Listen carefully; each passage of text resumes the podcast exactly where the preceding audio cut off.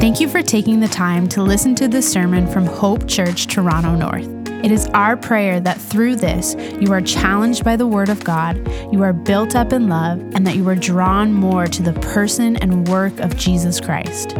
We want to remind you this is never meant to substitute God's good plan for you to be present in a local church under the care of qualified elders. If you do live in the North Toronto area and are looking for a local church, we invite you to join us at one of our Sunday morning gatherings. Our desire is that God would use this to encourage you with the hope we have in Jesus. Okay, so we're starting a new series today called The Gathering, uh, a community set apart by the gospel as a compelling witness of Christ to the world. Now, that whole sentence was written by Shayon, and it's uh, solid. So, this is a message series that's going to be spread out all over 2021. We're just going to look at the local church. What is it? Why is it it's important? And uh, why God has brought us into it. And the title of the message today is called The Leadership of the Church, Part 1. And today we're looking at elders, and next week, Pastor Dennis is going to teach us on deacons and who can be deacons and how elders and deacons sort of work together for the good of the church and the leadership of the church. And so we want to start with elders today because we are installing an elder today, Sean Smith, and we thank God uh, for, for him. Now, like a doctor tells you important things about your health, I want to tell you some important things about elders. Here's, here's some important things we need to know before we look at the passage. God expects a church to have elders. So that's just that's a New Testament command. We're supposed to have elders. Elders are to be servant. Uh, sorry, servant-hearted elders are a gift from God. So they they need to have a heart to serve. We're going to see that in the text. The scriptures teach that elders must be qualified and that they share equal authority. Now, you guys hear me because I'm the primary teacher in our church um, more than anybody else, but I don't have more authority than the other elders in our church. It's an equal authority. That's the biblical way that it works. Uh, elders are raised up by the Holy Spirit. When I used to, growing up, I used to think that, you know, elders were just like, hey, the pastor really liked that guy, so he picked that guy. You know, like when you're on the, on the, on the schoolyard and you're about to play some hoops and you're like, I'm just going to pick my friend or I'm going to pick that guy because I know he's got game. But elders are, it's not, just, it's not just me, like, hey, I really like Sean, so let's go with him. They're raised up by the Spirit. Elders are found eldering. And we just affirm what the Spirit is doing in their lives. Elders have to watch their life and doctrine. So you can't just you just can't just say to people, this is how you're supposed to live, and then not be doing it yourself. You have to watch your life and doctrine. There needs to be this solid thing going on. You got to have something vibing with you and Jesus, or else you can't really lead the people of Jesus. So you got to watch your life and doctrine. Elders shouldn't be appointed quickly. So it's not something you want to rush into because if you rush and you make a mistake, well, that's, that's trouble. And you got to deal with that. So you need to test, train, and then affirm them. The, the sitting elders and the congregation needs to say, yeah, we think that that makes complete sense. And this one's important. The desire, they're all important. What am I saying? The desire to be an elder is noble.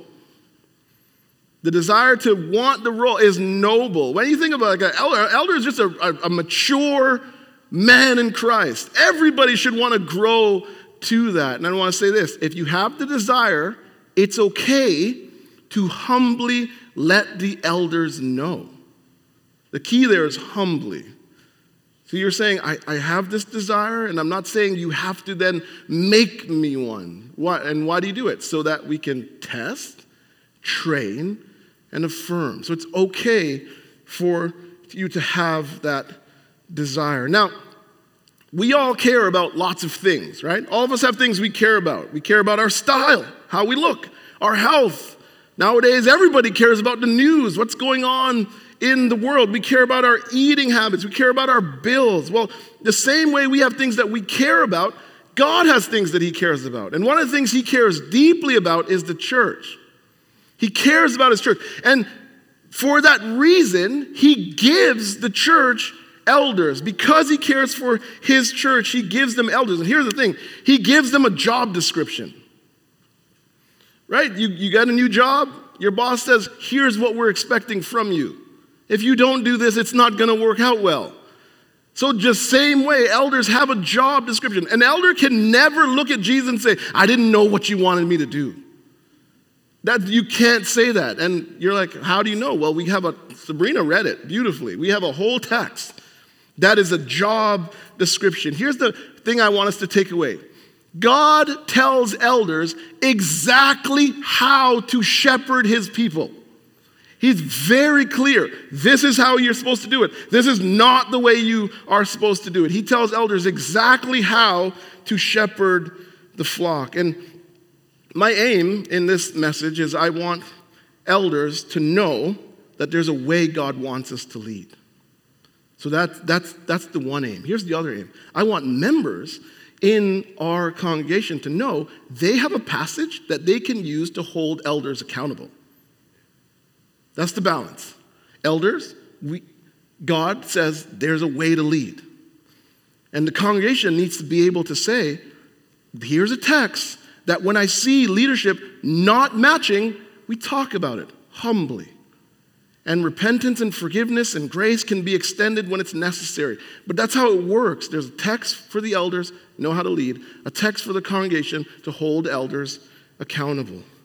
So, verse 1 says, so, chapter 5, verse 1 I exhort the elders among you as a fellow elder and a witness of the suffering of Christ, as well as a, as a partaker in the glory that is going to be revealed. Shepherd the flock of God that is among you. So the, the, the command is clear. Peter says, Shepherd the flock says, here's what you're supposed to do. But he tells them some things. First, he says, he's like, I'm a fellow elder. So you got to catch that because that's important because that shows humility. Notice Peter doesn't say, I am Peter the apostle. I am Peter who walked with Jesus. I was with the man. I am, G- I am Peter who was in the inner circle. I am Peter who preached a sermon and 3,000 people got saved in a day. Think, he doesn't say that. I wish I could preach and 3,000 people got saved. But he, he preached, and then it was like a megachurch on the spot. He doesn't say, hey, it's Peter the heavyweight. He says, I'm a fellow elder. And what that is, is that it's a beautiful picture of humility. And Peter shows elders that humility is one of the things that should define us in the way that we carry ourselves. We don't walk around flexing our muscle and all that sort of stuff. We just humbly are among the flock, shepherding as we go. He models humility. And then he says, I'm a witness of the suffering of Christ. He's like, like you, I'm just witnessing about Jesus. I'm, I'm telling others about Christ. See, Peter's not someone who is sitting on the bench. He's saying to them, I'm in the game. And so he says all of this. And then he says, Shepherd the flock, and I want you to catch this the flock of God. Don't miss that. The flock of God. You're like, what makes this flock so special? That's it. It's the flock of God. The church belongs to God. The church doesn't belong to Marv. The church doesn't belong to Pastor Yogi. The church doesn't belong, belong to Pastor Sean and Dennis. No, no, no. It belongs to God. It's His flock, and that is who we are to shepherd. It's His bride, bought with the blood of His Son. Just if you flip back to chapter 1, verse 18, he says, Know that you were ransomed from the futile ways inherited from your forefathers, not with perishable things such as gold or silver or gold. Verse 19, but with the precious blood of Christ, like that of a lamb without blemish or spot. We are in the church of God because the Son of God gave his life gave his precious blood so that we could be invited into a relationship with God and with each other. It's not just any flock, it's a very special flock. And what this, again, teaches is that elders are stewards, not owners. They're stewards, not owners. And their job is to make sure that the flock is ready for when Jesus comes.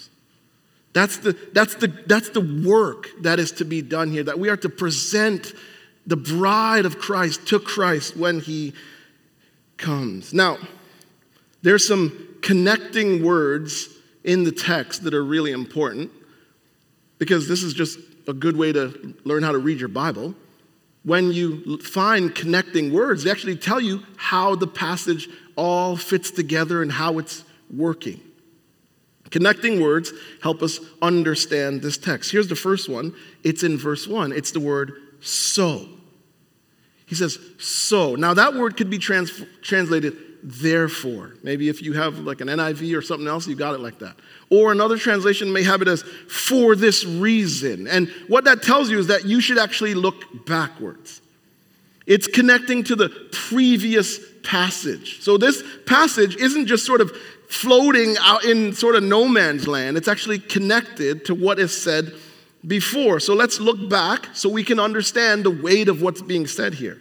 So he says in verse 12 of, of chapter 4 Beloved, do not be surprised at the fiery trial when it comes upon you to test you as though something strange was happening to you. So Peter's saying, don't be surprised when suffering shows up.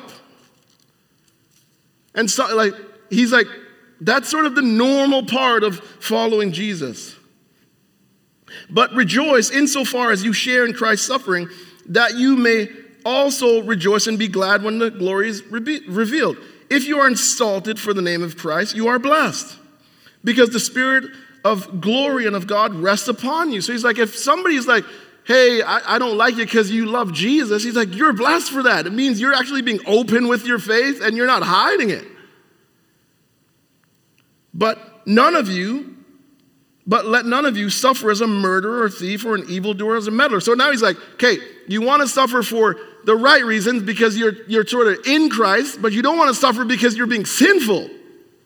So he's like, don't, don't let, don't suffer because of, don't sin and then end up suffering because of that. He says, Yet if anyone suffers as a Christian, let him not be ashamed, but let him glorify God in that name.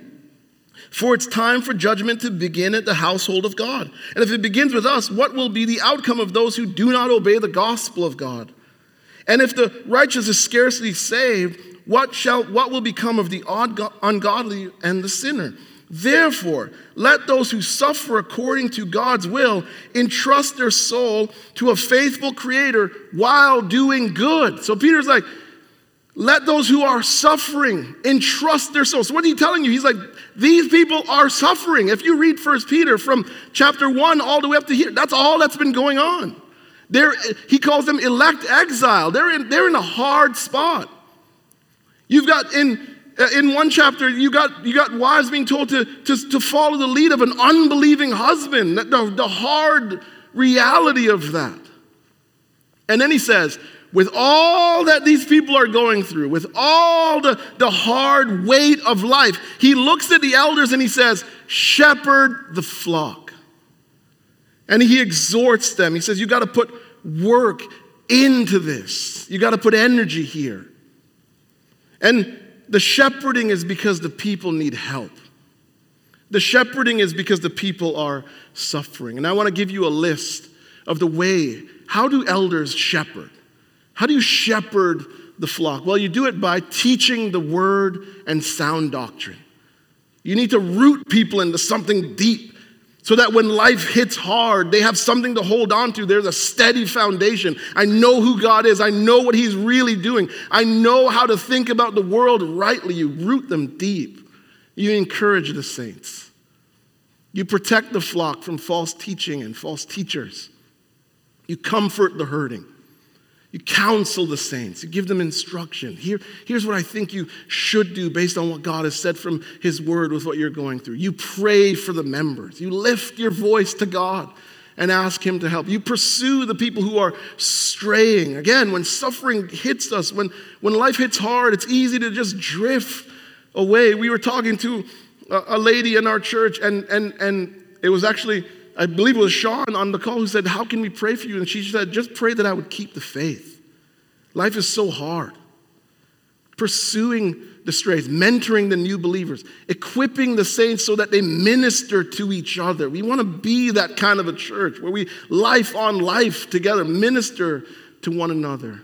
And then you pay, you're paying careful attention to the people. That, that, that word oversight has that idea careful attention to the flock. What are they reading?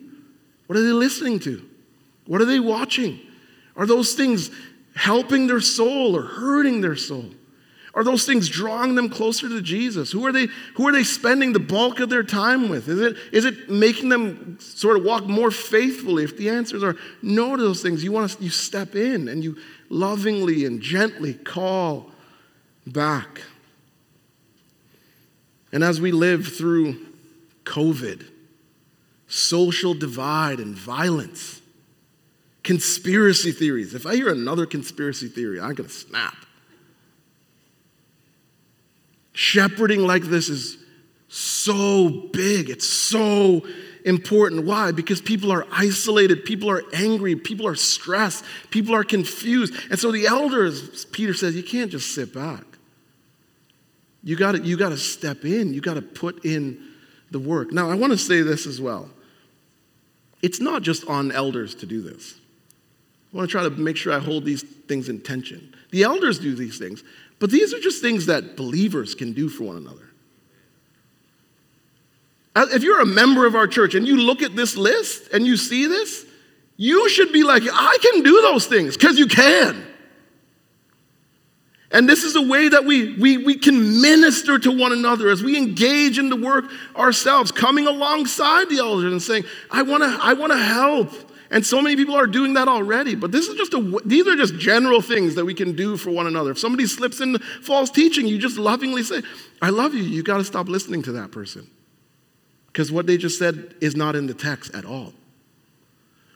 We, we do these things for one another.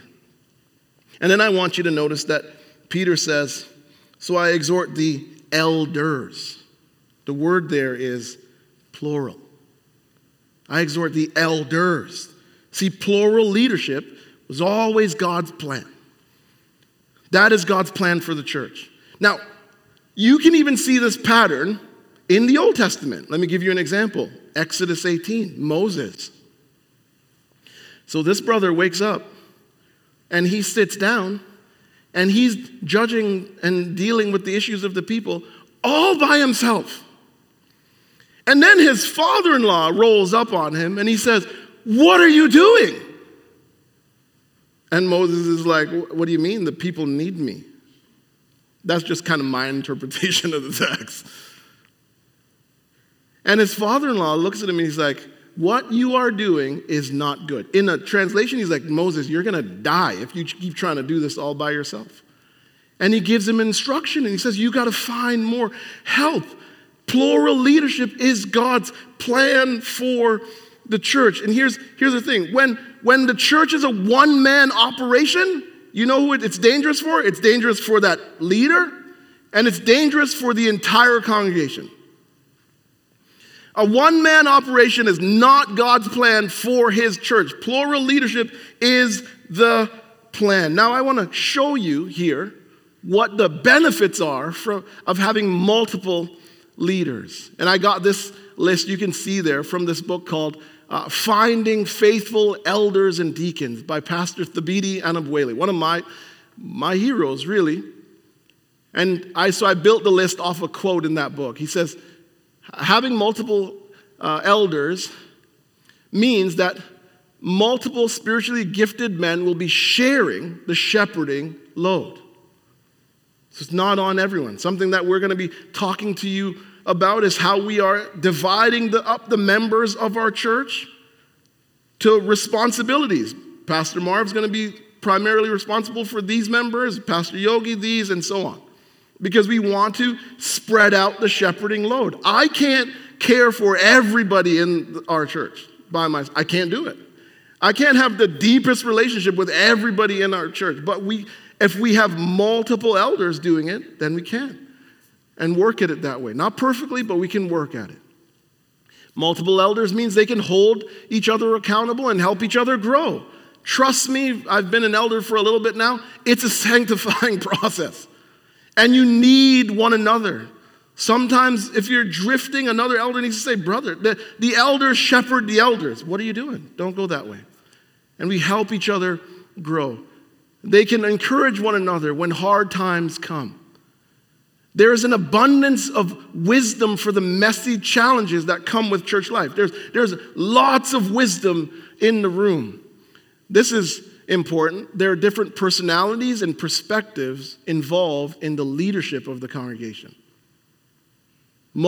If you hang out with me and, and Pastor Yogi, you can tell we're different brothers. Yep. Yeah. But it's, it's true, it's important. Sometimes he says things, I'm like, I wouldn't have said it like that. And I say things, he's like, I wouldn't have said, but it works. Or he sees things in the pastor, I'm like, I didn't even see that. We need one another. Or there's a situation, and we can say, you know what, that thing's going like that because of this reason and this cultural sort of uh, issue that, that that person's working through. These multiple personalities and perspectives makes it so issues are dealt with in a really balanced and good way. And then he says, in the multitude of elders, their safety and plans are established. It's good for the church to have multiple, plural leadership. So then Peter tells them to shepherd, and then he says who to shepherd, and then he tells them how to shepherd. Look at verse 2. It says, Shepherd the flock of God that is among you, exercising oversight, not under compulsion, but willingly, as God would have you, not for shameful gain, but eagerly, not domineering over those in your charge, but being examples to the flock. I told you there were connecting words in the passage. I gave you one. Here's another one. It's the word but. It's the word but. Again, you're reading your Bible, you want to know what's going on, you just mark repeated words. The word but is there multiple times. So, what you have here is that Peter, this is, is telling them there's a wrong way and there's a right way to shepherd God's people. There's a wrong way and a right way to shepherd God's people. So, and this word but, what it's doing is it's highlighting contrast. There's a contrast happening. He says, not under compulsion, but willingly. Now, if you've ever kicked it with Pastor Dennis, I'm gonna let me tell you something about him you should always have a pen and paper ready. You know why? This brother is full of one-liners. It's just like I'm, I sometimes I'm like, do you just like sit at home and try to like craft these things? Because in elder meetings, I'll just come sometimes out of an elder meeting with like a page full of things that Dennis said. And they're all like solid. Maybe it's because he's just lived a lot longer than me. But he's full of one liners. We were in an elder meeting this week and he said this, and I'm like, I'm putting that in the sermon. He said, you know, try to picture Pastor Dennis's radio voice. You know, that, that heavy weight, like when he talks with that weight voice. Being, I want to try to say it like him, but I can't. So I'm just gonna like, I'm just gonna say it.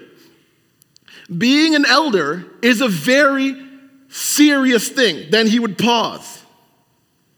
Okay, so just picture him. Uh, look at this. A man needs to understand the weight of the call the Lord needs to call him. This is, and this is perfect. And he needs to want to do it. The, that's, that explains the whole verse. Not under compulsion, but willingly. If you force somebody into the role, if you force, they're gonna not, they're not gonna make it. They're, it's not gonna work out. They're gonna give up. If they are serving because of pressure, nobody else wants to do this job, so I'll take it. No. There needs to be a willingness. Then it says, not for shameful gain, here's the word, but eagerly. The word eager speaks of excitement. You don't have to be like, hey, can you please help us? Can you, you don't have to drag the elder out of bed to get them to do their job. They want to do it.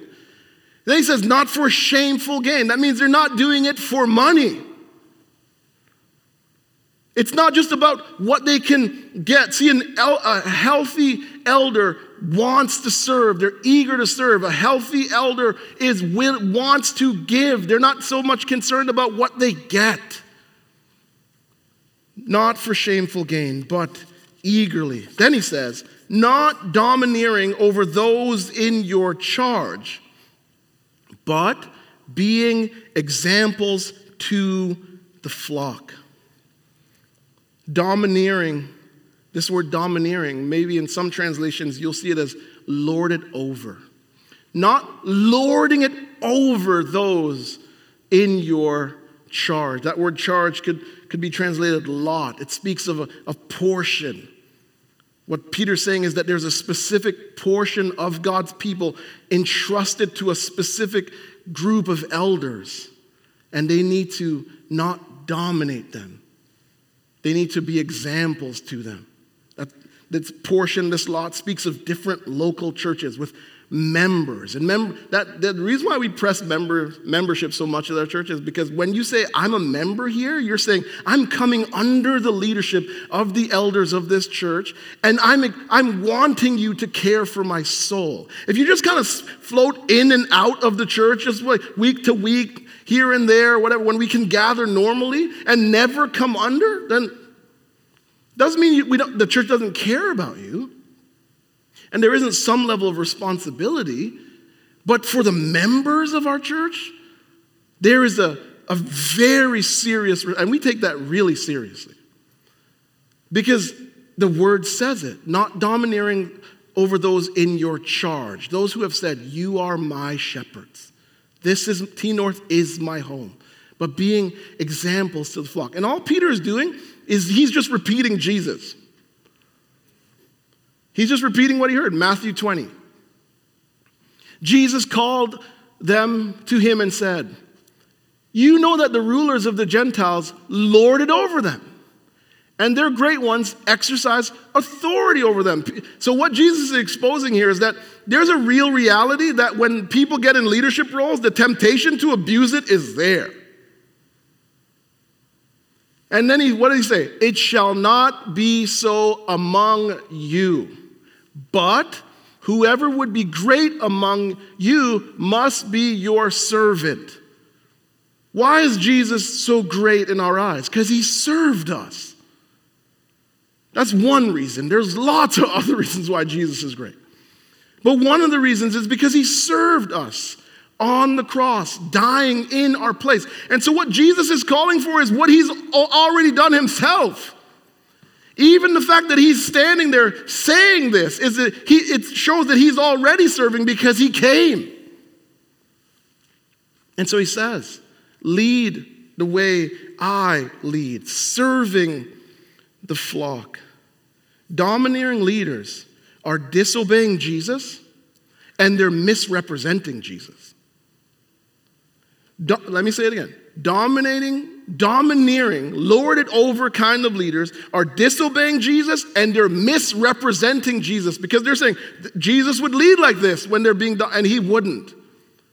He's a true shepherd. Jesus used his authority and power to serve the needs of others. Again, I've been throwing lots of lists at you. Here comes another one because it's important. I want, I want you to really understand what this looks like.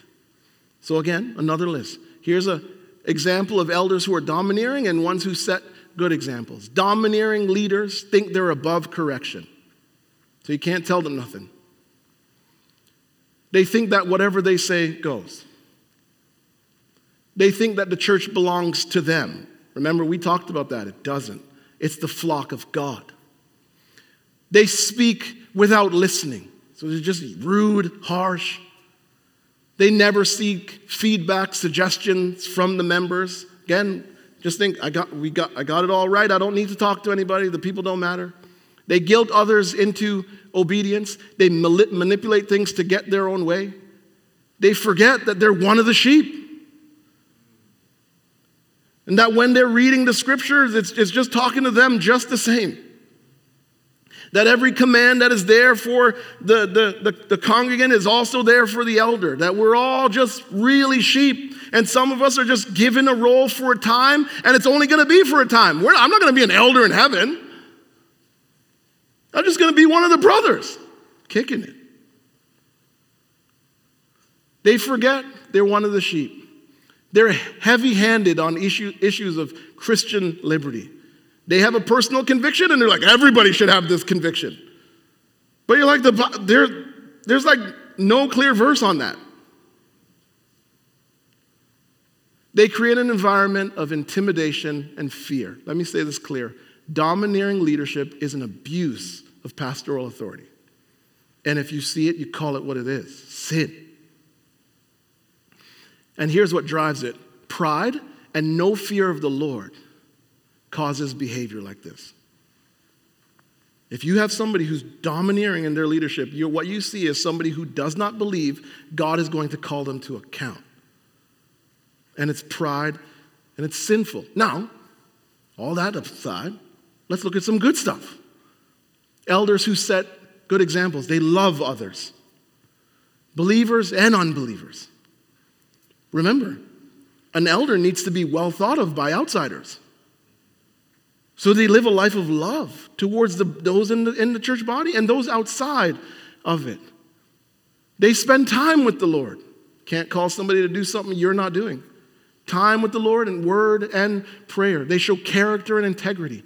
They can handle the word. Now that's important. Who would go to a doctor that's like, hey, I don't know how to do any of this. I don't know anything about your body. Lori's smiling because she's like, yeah, I wouldn't want to work at that hospital either right? Nobody would go to a doctor that can't help, that doesn't know what they're doing. So, why would you want to go to an elder who doesn't know how to handle the word? You need to be able to handle the word so that you can teach sound doctrine and refute error and help the saints. They need to be able to be serving the saints. They have to serve. They need to be willing to speak the truth in love, not afraid to say what is hard. They need to be fighting for their purity. They need to be humble and approachable. They need to have faith in God's power and His promises. They need to be patient with the flock. The, Paul talks about that. Teach the flock with, with patience. They need to build, other, build others up with their words. They need to be able to enjoy life in the company of others. Right? That, that, now that's talking about being hospitable, know how to laugh, know how to have a little fun, right? Nobody wants to just be around someone who's uptight all the time. Like, bro, chill out. And they need to take time to rest and recover. That is the way that elders can set very good examples. Here's what I want to say God wants elders to lead by example, not by force. Leading by example, not by force. And when an elder sets a good example, do you know what they can say? They can say, Follow me as I follow Christ. Follow me as I follow Jesus. I'm just one of the sheep. And I know I've been called for the moment to be out ahead. And so I'm working hard. I'm, I'm praying and I'm pleading with the Spirit for help to do this. Now, I don't get scared very easily. But two things scared me this week. Here's the first one Kim showed me a video of a man waking up to a snake in his bed. Right? I literally, I was sitting next to her on the bed. I was like, oh. I, I, it was like, what, why are you showing me that? And it's like one of those, like, you know, the rattlesnake, like, like the, that, I don't know how that, that sound is. Anyway, it was just scary. There was that. Here's the other one this. The list I just gave you. There was a, there, and it's because the spirit, I was literally sitting in my office looking out the window and I like, you know when you get that like funny feeling in your in your gut? Like I was afraid. Because there's weight. To, it's not a simple thing to be like, Peter says, be an example to the flock. The weight of that and not to lead this way. And so it made me realize that one of the, one of the things that we have to do is pray. And so I actually want to do that right now. And I've asked Sabrina to come up and pray. to pray for our elders, to, to ask God to help us to do something that honestly is beyond us. That without the Spirit's help, we cannot do it. And so we're going to take a moment to pray, and then I'm going to try to land the plane. Let's pray, Sabrina. Oh, Father God, uh, we just praise you, Lord, for your word. We thank you that you have shown us clearly what it means to shepherd your flock in your word, and, and through you, Jesus, we see what it means to be a good shepherd. And Father, so I just pray uh, for the elders of our church, Lord, for the elders of Hope T North. Father, would you use them mightily in our church?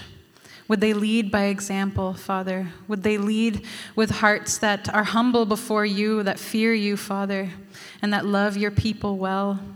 Um, I just pray for, for their um, marriages, their families, their kids, Lord. Would they be um, good husbands, good men um, in their own lives, in their personal lives, and in the life of the church, Father? And we just praise you that we can look to you as, as the person where our help comes from, the source of our help and our truth. And so, I pray that you would strengthen our elders as well, Lord, that they would look to you for, for guidance when they feel weak. And, and we just praise you for the way you've designed the church and, and the fact that we can have people who lead us and guide us in your word and in life. And um, so we just praise you for that, Lord, and we ask for your blessing in navigating such a, a difficult role sometimes, um, just to be able to do that with grace and with patience and I mean, I thank you even for Marv now as he teaches us from your word and just the wonderful ways you've gifted our elders in such different ways, Father. Help them to use their gifts well, um, not for their own selfish gain, Lord, but for your glory and, and for the good of the church.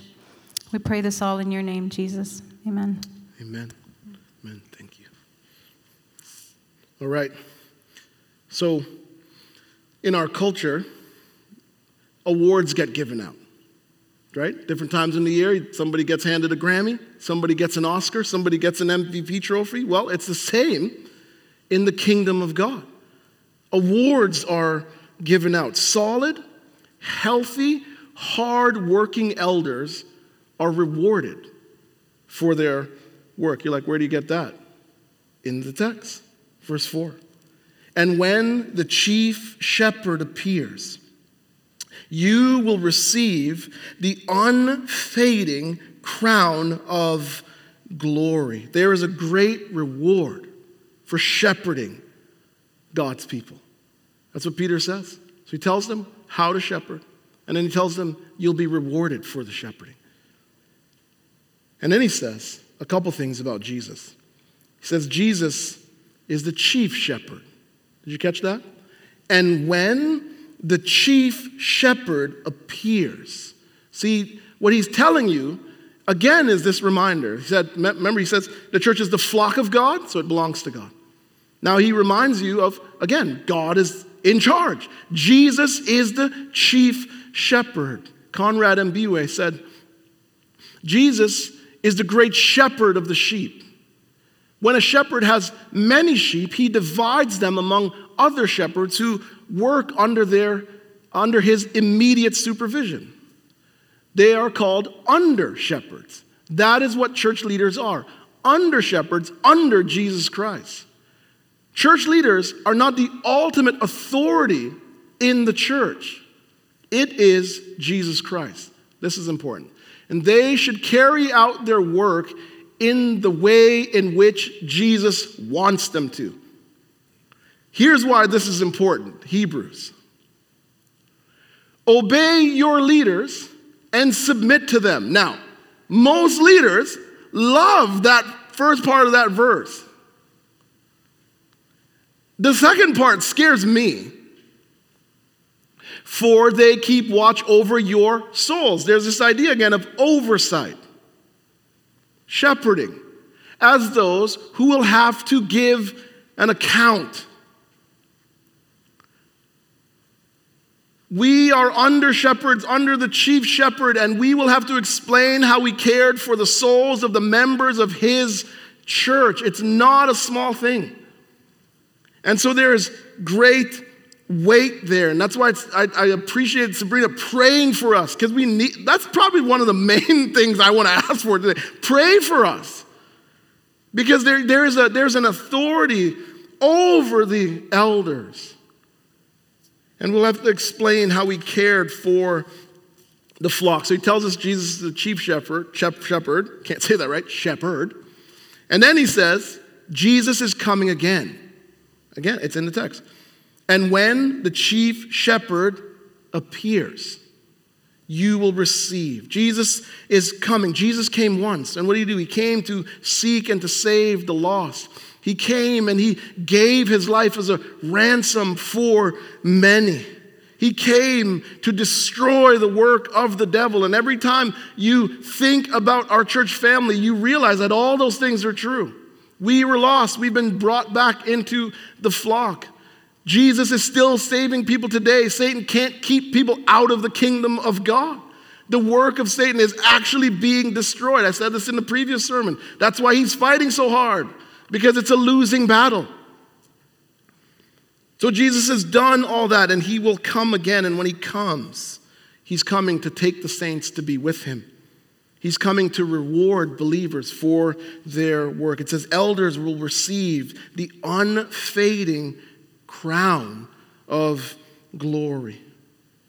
They get this award for bringing the people of God through all the ups and downs of life. What this teaches us, it's the value of pastoral work. Sometimes people can look at pastors and be like, oh, that's just unimportant. It's, one, it's the most important work in the world if you actually believe the scriptures. The value of the work. It also tells elders that their labor is not in vain. And so, this one little verse should actually help elders continue to abound in the work of the Lord, because your labor is not in vain. So, Peter tells elders who to shepherd, he says how to shepherd, and then he motivates them to shepherd. He motivates them to do the work. He says that there's an award coming. Being an elder takes work. You got to put on your hard hat and your work boots. It's not a small thing, it takes work. But being an elder, you got to catch this, is a privilege. It's a privilege given by God, and it's not to be taken lightly because God has entrusted elders with his flock and he's told them exactly how to shepherd his people. For more resources or information about Hope Church, visit hopetorontonorth.com.